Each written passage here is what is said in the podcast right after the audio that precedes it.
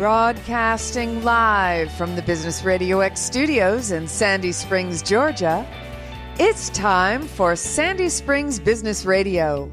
Now, here's your host.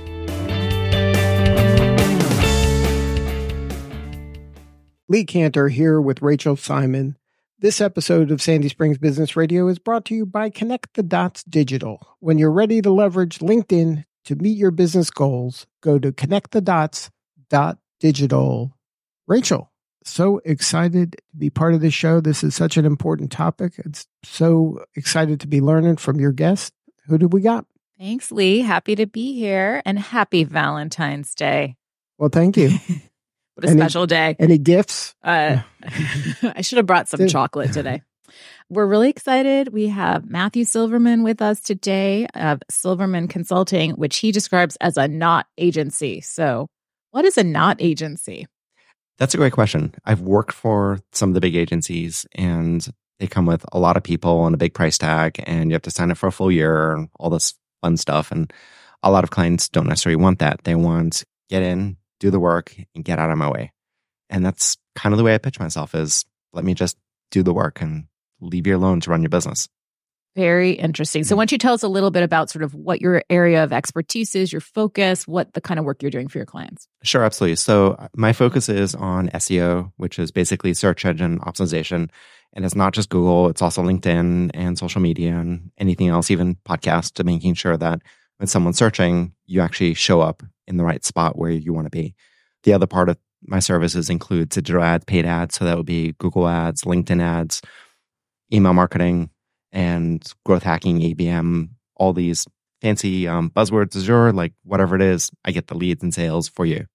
Well, what's good for me to know is I can call you when I have someone who needs the LinkedIn ad stuff, because that is not what I do. Yes. We're a good pair on the organic and the paid side. Yeah, it's really interesting, I think, with SEO and where that industry has gone in the last, 10 years and then where it's going. So, I mean, you've been doing this for a long time. Like, what are some of the trends that you have seen since this all started, in 15 years ago, maybe? I think some of the big trends are that Google's trying to force people to be authentic and real. They want real content by real people. They're filtering out bad content. Like if someone is pretending to be a medical doctor, but they don't have the degree, they'll try to filter that stuff out.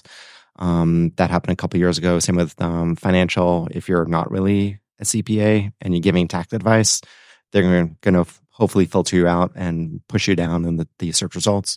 Nowadays, the concept of AI, that's a big concern.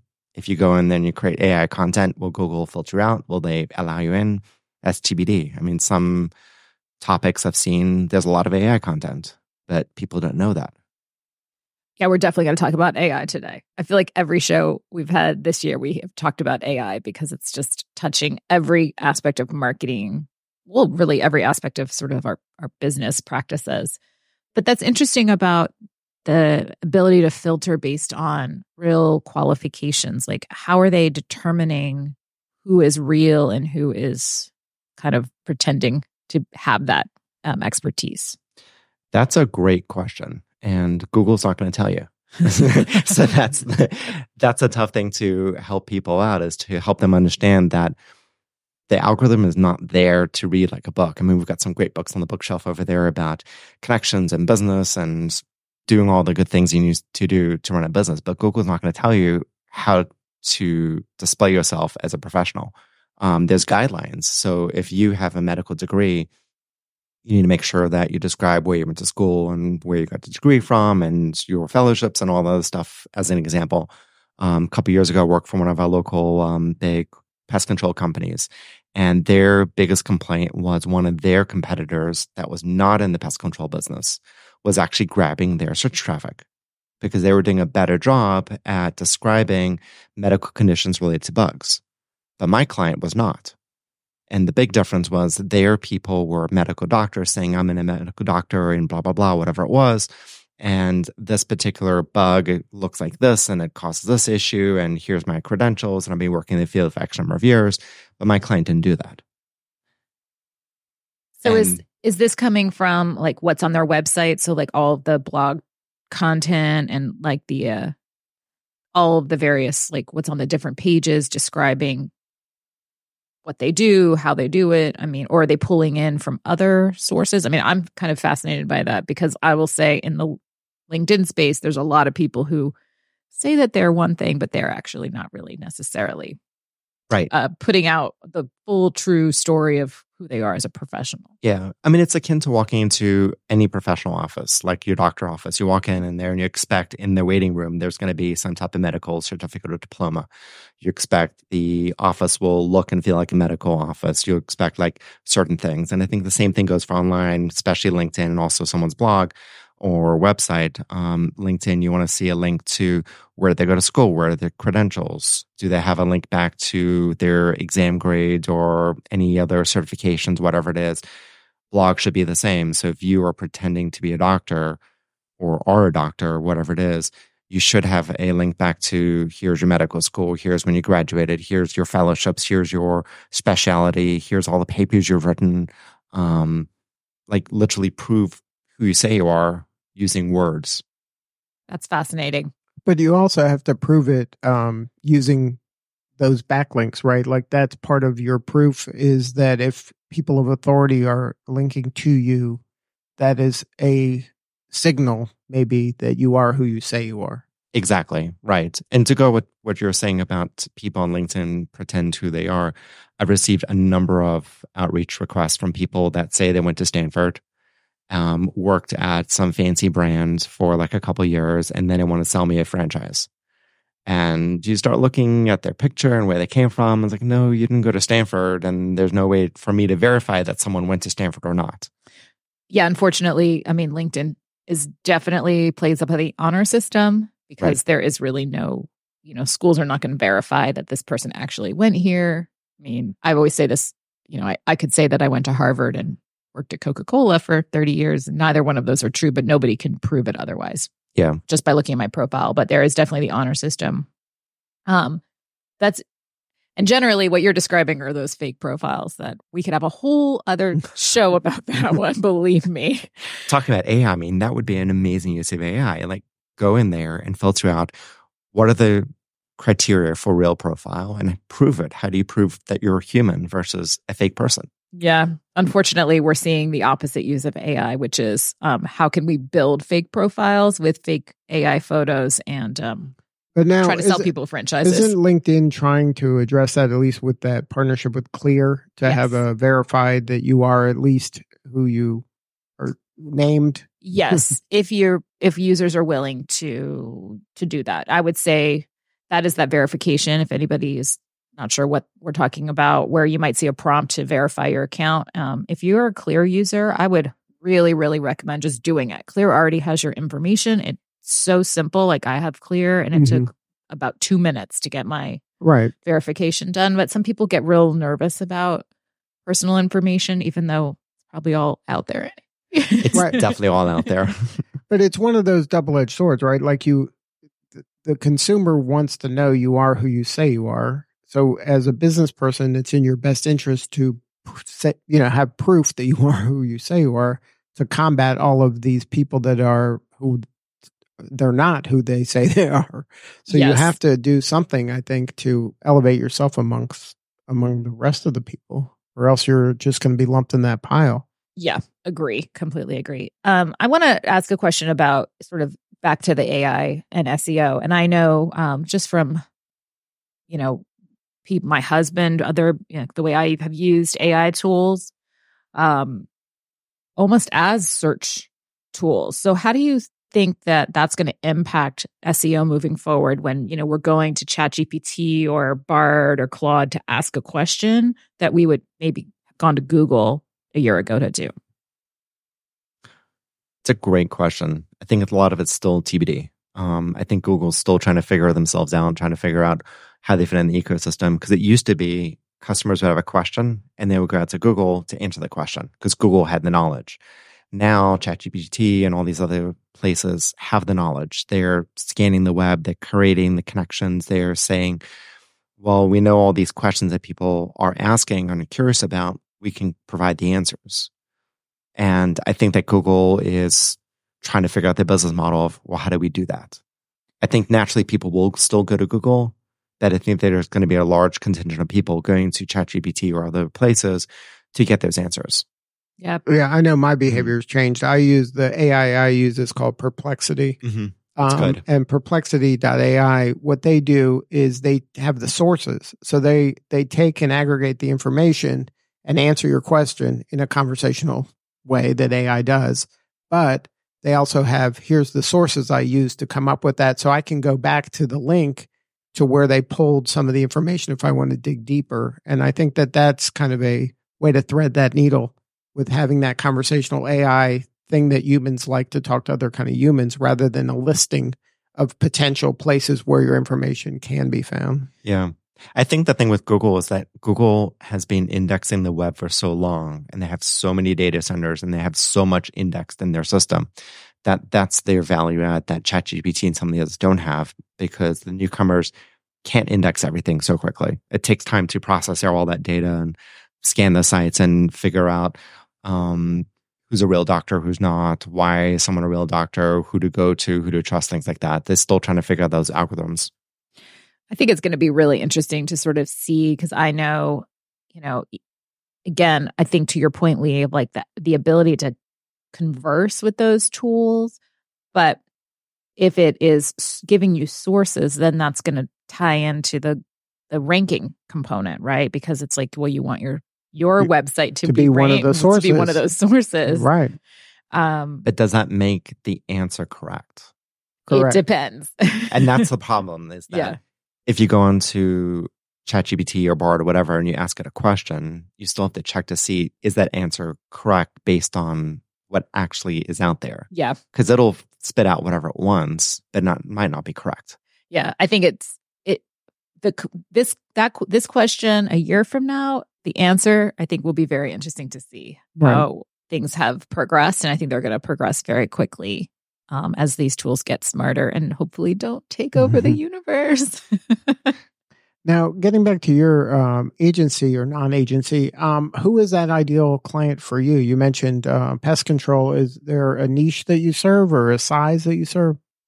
That's a great question. So it's more of mentality. I'm looking to work for grateful clients that are looking for an expert, someone to come in, get stuff done and get out of the way, someone on a fractional basis. I've worked with clients across the spectrum, everything from crypto to jewelry, business services, B2B lead gen. Apple Computer was a client a couple of years ago, so it just depends what's So it could be B2B, B2C, correct, and it could be any size. Exactly. But is your work typically done for you? So like I'm hiring you to do something for me, or is it something where you're teaching me to do this for myself? All the above. It could be, I could backfill for an agency or a company. I could teach you how to do something and then you do it. I can teach your team how to do it. I could fill in and do a particular tactic or just take over all of it and handle all the marketing. Mm-hmm. Do you have something that's like your favorite, you know, of all of those various things that you love the best?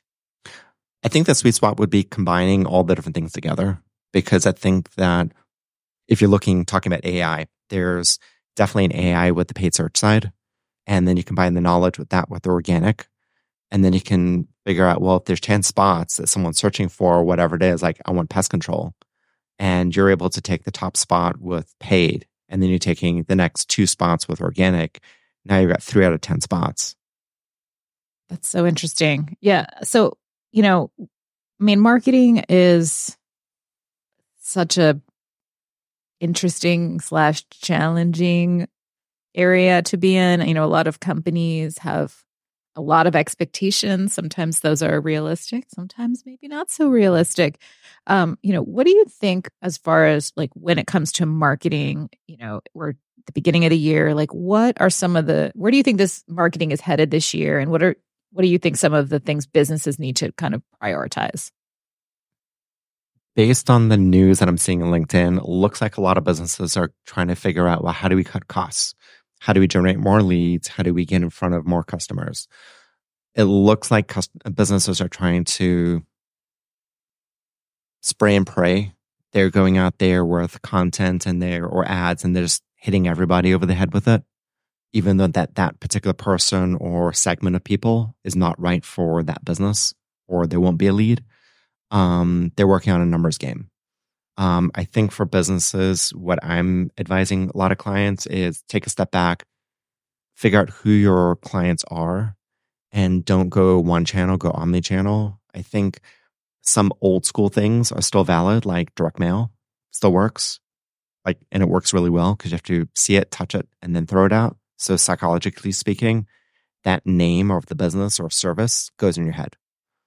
And then you follow it up with an email or a digital banner ad or something. And now the person's seen you 3 times, 4 times.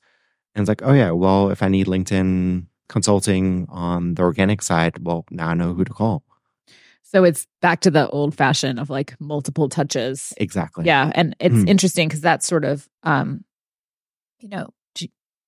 your point of being omni-channel, again, my primary focus is working with clients on LinkedIn with this idea, sort of to your point of being that multiple touches of just top of mind. You just want to be top of mind, right? Right. So people I need this. I know somebody who does that. Right. Because I think that's the part of marketing that people miss is that just because you're saying I have this service, you're assuming the person needs your service at that specific moment that you're interacting. Exactly. And you have to be kind of ubiquitous so that you're there all the time because you want to be there when they do need this service. So you can't do this once and think you're done.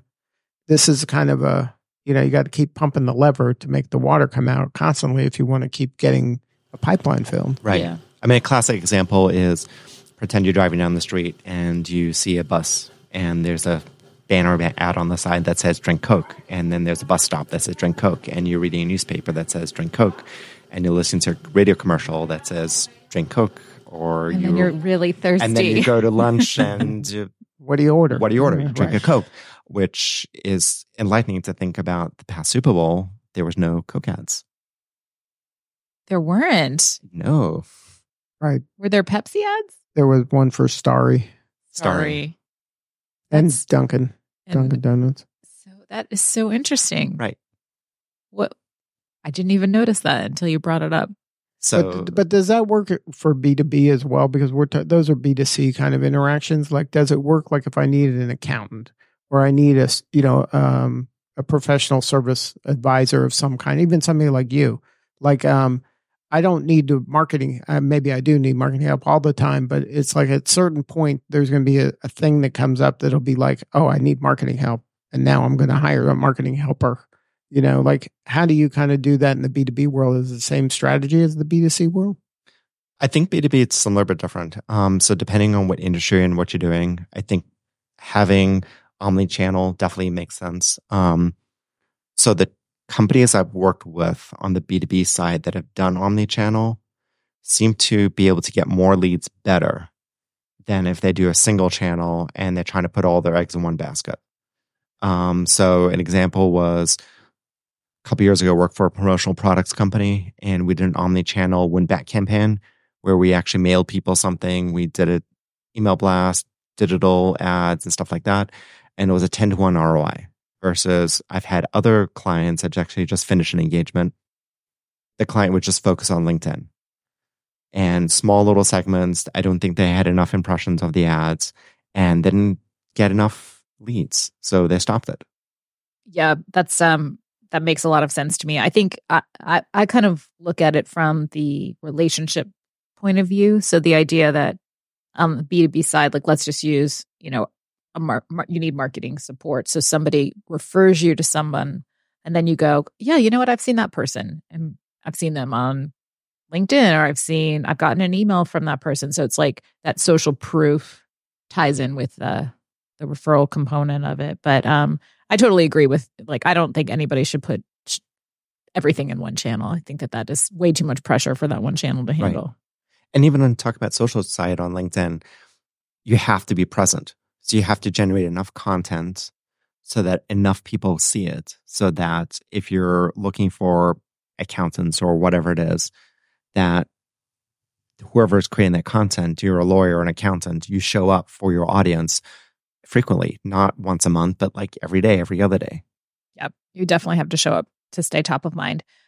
So I want to shift gears a little bit to something a little bit sweeter, which is tell us about Bits of Sunshine. This is great. So pre-COVID, my wife got my daughter's baking, and my then 13-year-old daughter was baking cakes, and she's like, all right, well, now we're going to bake and pay for camp. And they've been baking ever since. We got our cottage license, so we're all legal. And we used to buy flour in 5-pound bags. Now we buy it in 50-pound bags, 150 pounds at a time. Sugar we'd buy in 5-pound bags years ago. Now it's 25 pounds at a time in very large dog food bins to keep it all fresh. And they bake. So my eldest is baking custom cakes and cookies and cupcakes and stuff like that. She's 9th grade in high school at Tamima. And my middle spacey lady is 7th grade, and she bakes challah bread every week. That is so awesome. What's like the specialty on the sweet side? People love snickerdoodle cookies. That seems to be a big seller. Chocolate chip cookies are big. Chocolate cakes go fast.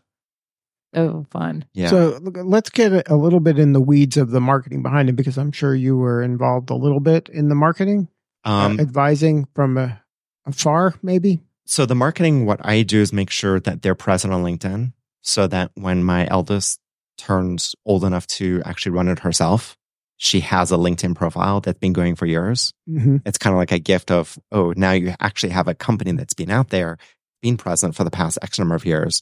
So every time they bake, I put a post up there with a photo of here's all the stuff that they're doing, and cake of the day or cookie of the day or whatever it is. So last night, my eldest actually baked a cookie that looked like fillet fish.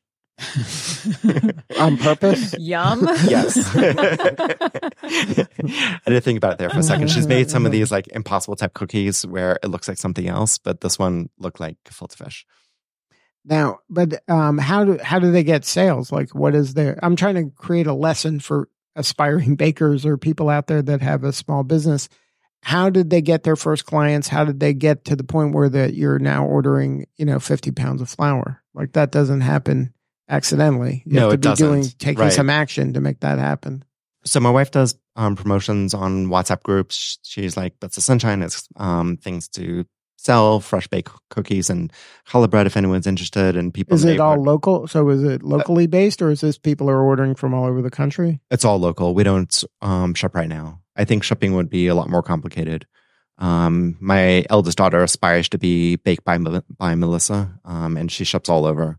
And that's a great story of how this lady was working for somebody in New York. She got fired, and she spoke to her brother, and he's like, you're not fired. You're baking your own cookies. And right. She bakes these delicious cupcakes and cookies.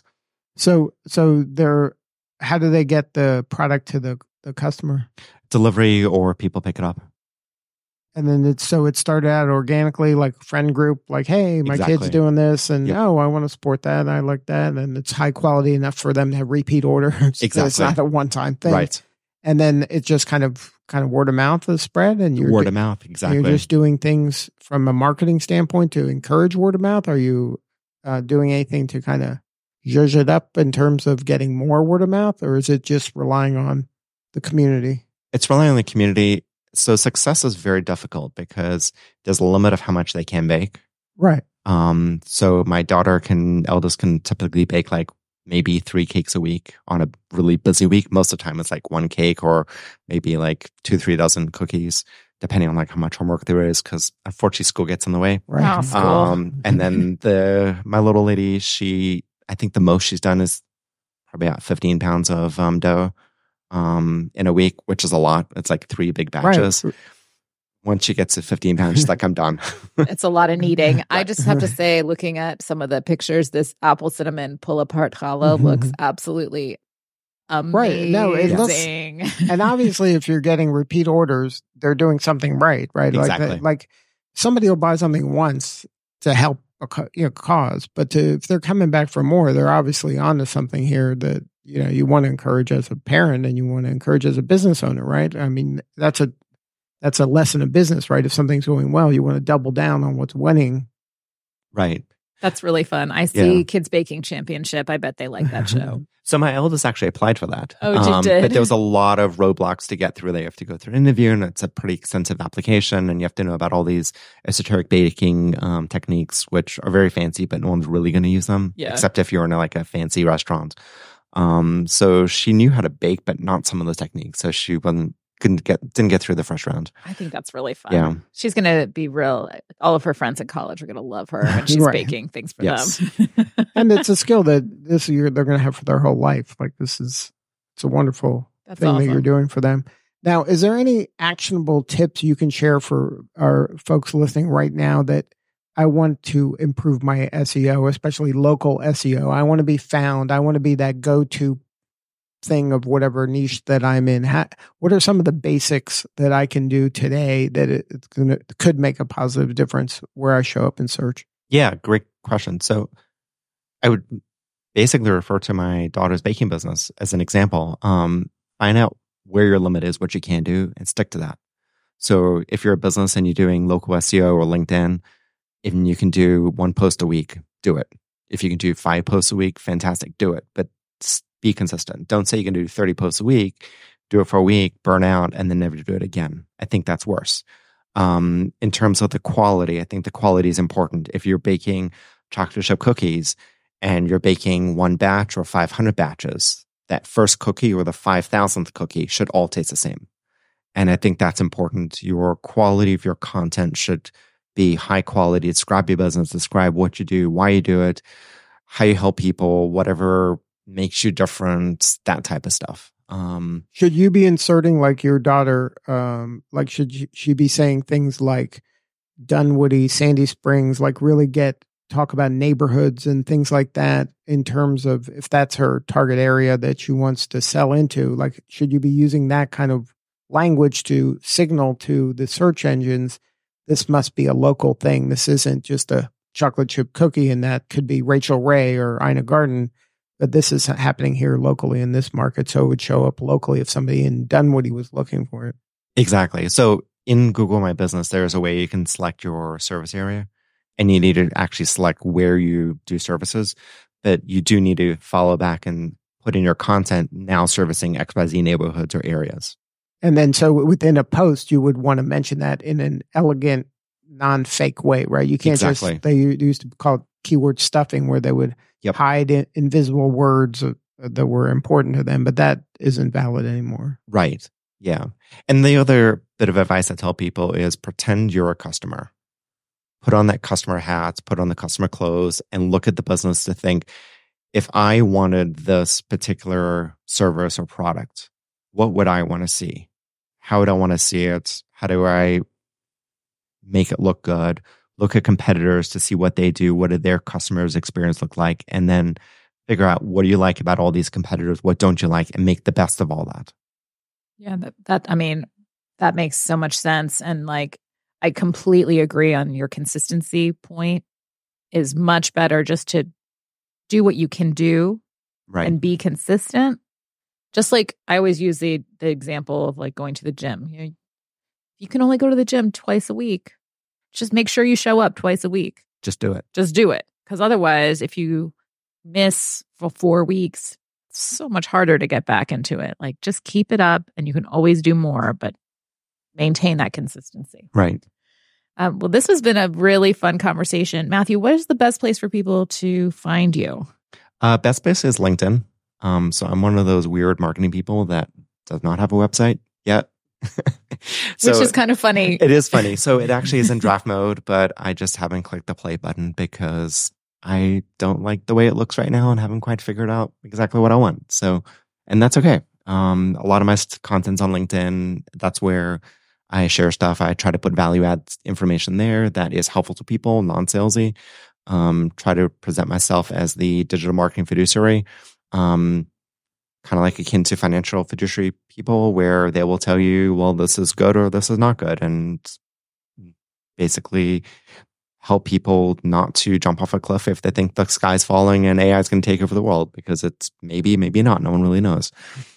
To be determined. Right. Awesome. Well, we will find you on LinkedIn, and definitely also follow Bits of Sunshine. I already did.